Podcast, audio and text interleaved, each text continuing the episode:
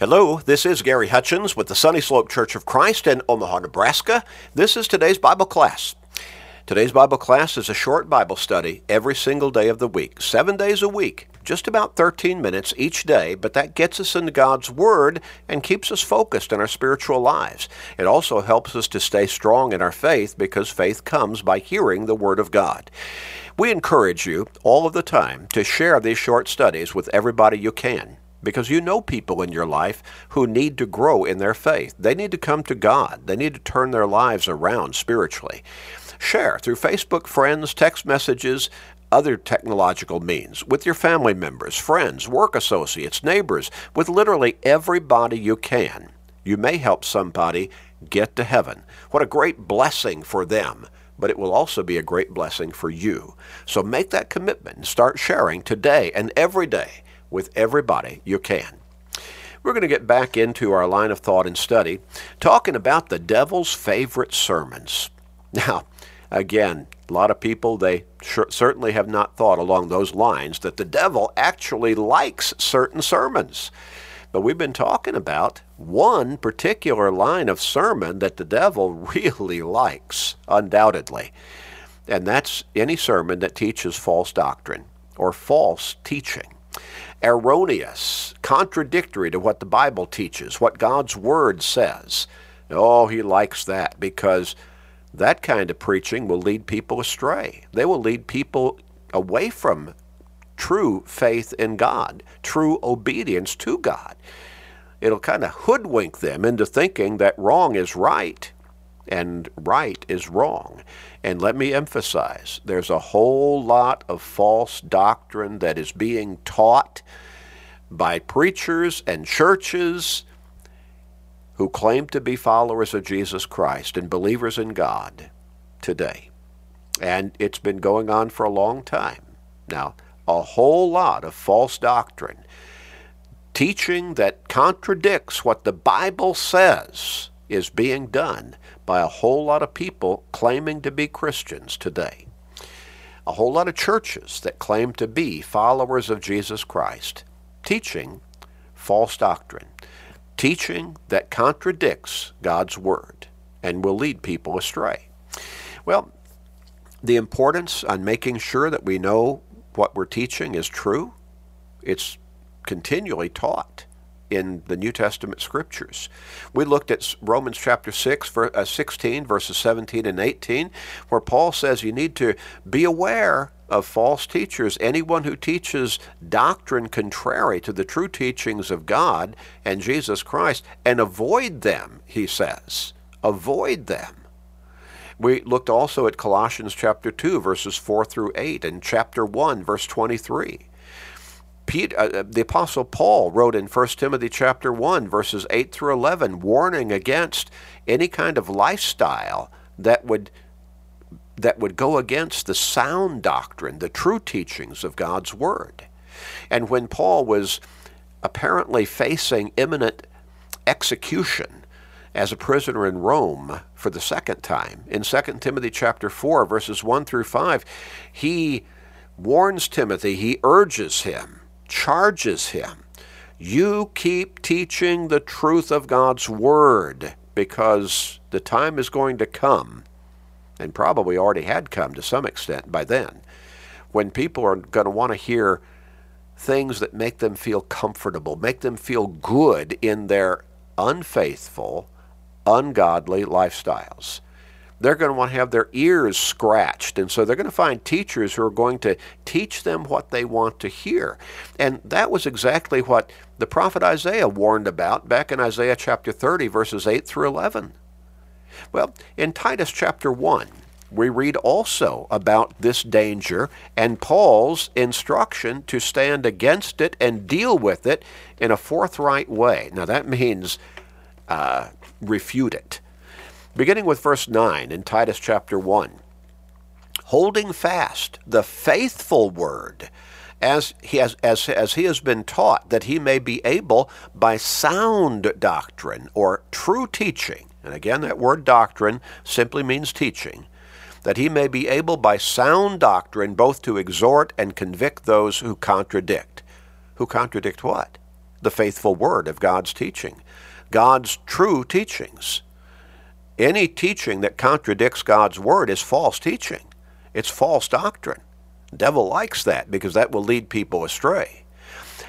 He goes on and says, For there are many insubordinate, both idle talkers and deceivers. Now remember, we've seen that particular word, deceit, deceivers, by deceiving, you know, that the devil uses to try to lead people astray through false teachers. And make no mistake about it, when somebody's teaching false doctrine, the devil's behind that.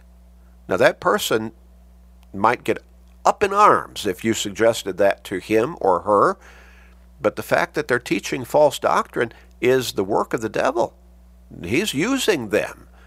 Whether they want him to or not, whether they realize it or not, if they're teaching error, they're doing the work of the devil. And he likes that. They need to come to a better understanding of the truth of God's Word so they can stop teaching error. So there are many subordinate, both idle talkers and deceivers, especially those of the circumcision, whose mouths must be stopped, who subvert whole households, teaching things which they ought not for the sake of dishonest gain. Well, if somebody's teaching error, they need to be stopped from teaching error. How do you do that? Well, you teach the truth. You refute their error with the truth of God's Word. Some people, some preachers, some teachers, some supposed religious leaders, they teach error eh, pretty much on purpose to gain a following, to get rich, to be lifted up, to have gain prestige. But whatever the motive, even if there's innocence in the motive. Even if people think I'm teaching I'm teaching what I believe is the truth here, but it's not. If it contradicts God's word, it's not the truth. Remember what we read in Galatians chapter 1 verses 6 through 9. Paul says even if an angel from heaven comes and preaches a different gospel to you than what you have been taught, let him be accursed. And he said there are some who are twisting the gospel. And that's not the gospel. Anything that changes God's word, that's not God's word. So over and over and over again, we keep reading the warnings in God's word against false teaching. So we drop down to verses 13 and 14 of Titus chapter 1.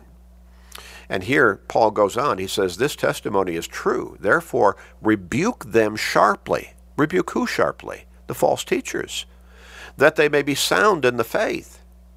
See, we've got to stay true to God's word in order to be sound in the faith.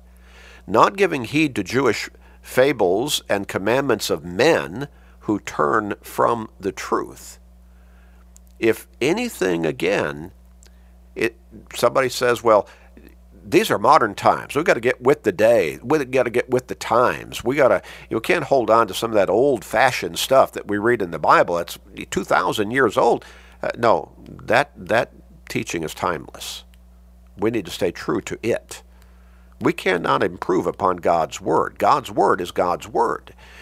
In Titus chapter 2 and verse 1, Paul goes on and says, But as for you, speak the things which are proper for sound doctrine. True teaching, in other words. True teaching. In Paul's letter, second recorded letter to the Thessalonians, the Christians in Thessalonica, in 2 Thessalonians chapter 3 and verse 6, he wrote this, We command you, brethren, now that's that word command is a strong word. We command you, brethren, not a suggestion. We command you, brethren, in the name of our Lord Jesus Christ, that you withdraw from every brother who walks disorderly and not according to the tradition not according to the tradition which you have received from us. In other words, not according to the true teachings that we have taught you.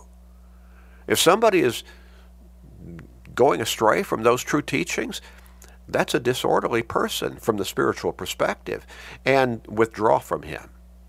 Now, do not have part, uh, take part in his his false beliefs and the way that he's living his life that contradicts the true teachings of God's Word. The Apostle John was really pointed. He pulled no punches in emphasizing the importance of making sure that we stay true to God's Word. In 2 John, only one short, only one chapter in that short letter, he wrote this in verses 9 through 11. Whoever transgresses and does not abide in, live in the doctrine, the teachings of Christ, the true teachings, does not have God. He who abides in the doctrine of Christ has both the Father and the Son. Well, what if somebody comes teaching us something that does not coincide with or that contradicts the true teachings of God's Word? Here's what John says If anyone comes to you and does not bring this doctrine, this teaching? Do not receive him into your house, nor greet him, for he who greets him shares in his evil deeds. John is saying, you don't encourage somebody who's bringing false doctrine to you. In fact, he says, uh, basically, don't even listen to it. Don't, don't give it any credence whatsoever because you don't want to be guilty of encouraging that false teacher in his false teaching. You've got to stay true to God's word. But strong instruction. If you don't stay in the doctrine of Christ, you don't have God. You're not walking with God. We need to understand the importance of staying true to God's word, and we need to understand the eternal dangers of not doing so. Of not doing so. In John chapter 8, what did Jesus say about being understood or being recognized or identified as being his true followers? John chapter 8, verse 31, Jesus said this if you abide in my word, all right, live in my word, live by my teachings, you are my disciples, my true followers indeed. And you shall know the truth, and the truth shall make you free. What truth? The truth of God's word. We've got to stay true to those teachings. In fact, Jesus went on in John chapter 12 and verse 48 and he said, He who rejects me and does not receive my words, my teaching, has that which judges him. The word that I have spoken will judge him in the last day. We digress from the truth teachings of God's word. We're not going to be happy to find ourselves in that final day of judgment being judged by those very true teachings. And the fact that we digressed from them. We'll go a little bit farther next time, but let's stop and pray right now. Father, thank you for your word to guide us in your truth. Help us to revere your word and our dedication to you, Father. Thank you for loving us so much. Guide us and help us to follow you faithfully through your word and to help others do the same, Father, we pray. Please be merciful with us, Father. We pray at this time and forgive us, gracious Father. In Jesus' name we pray. Amen.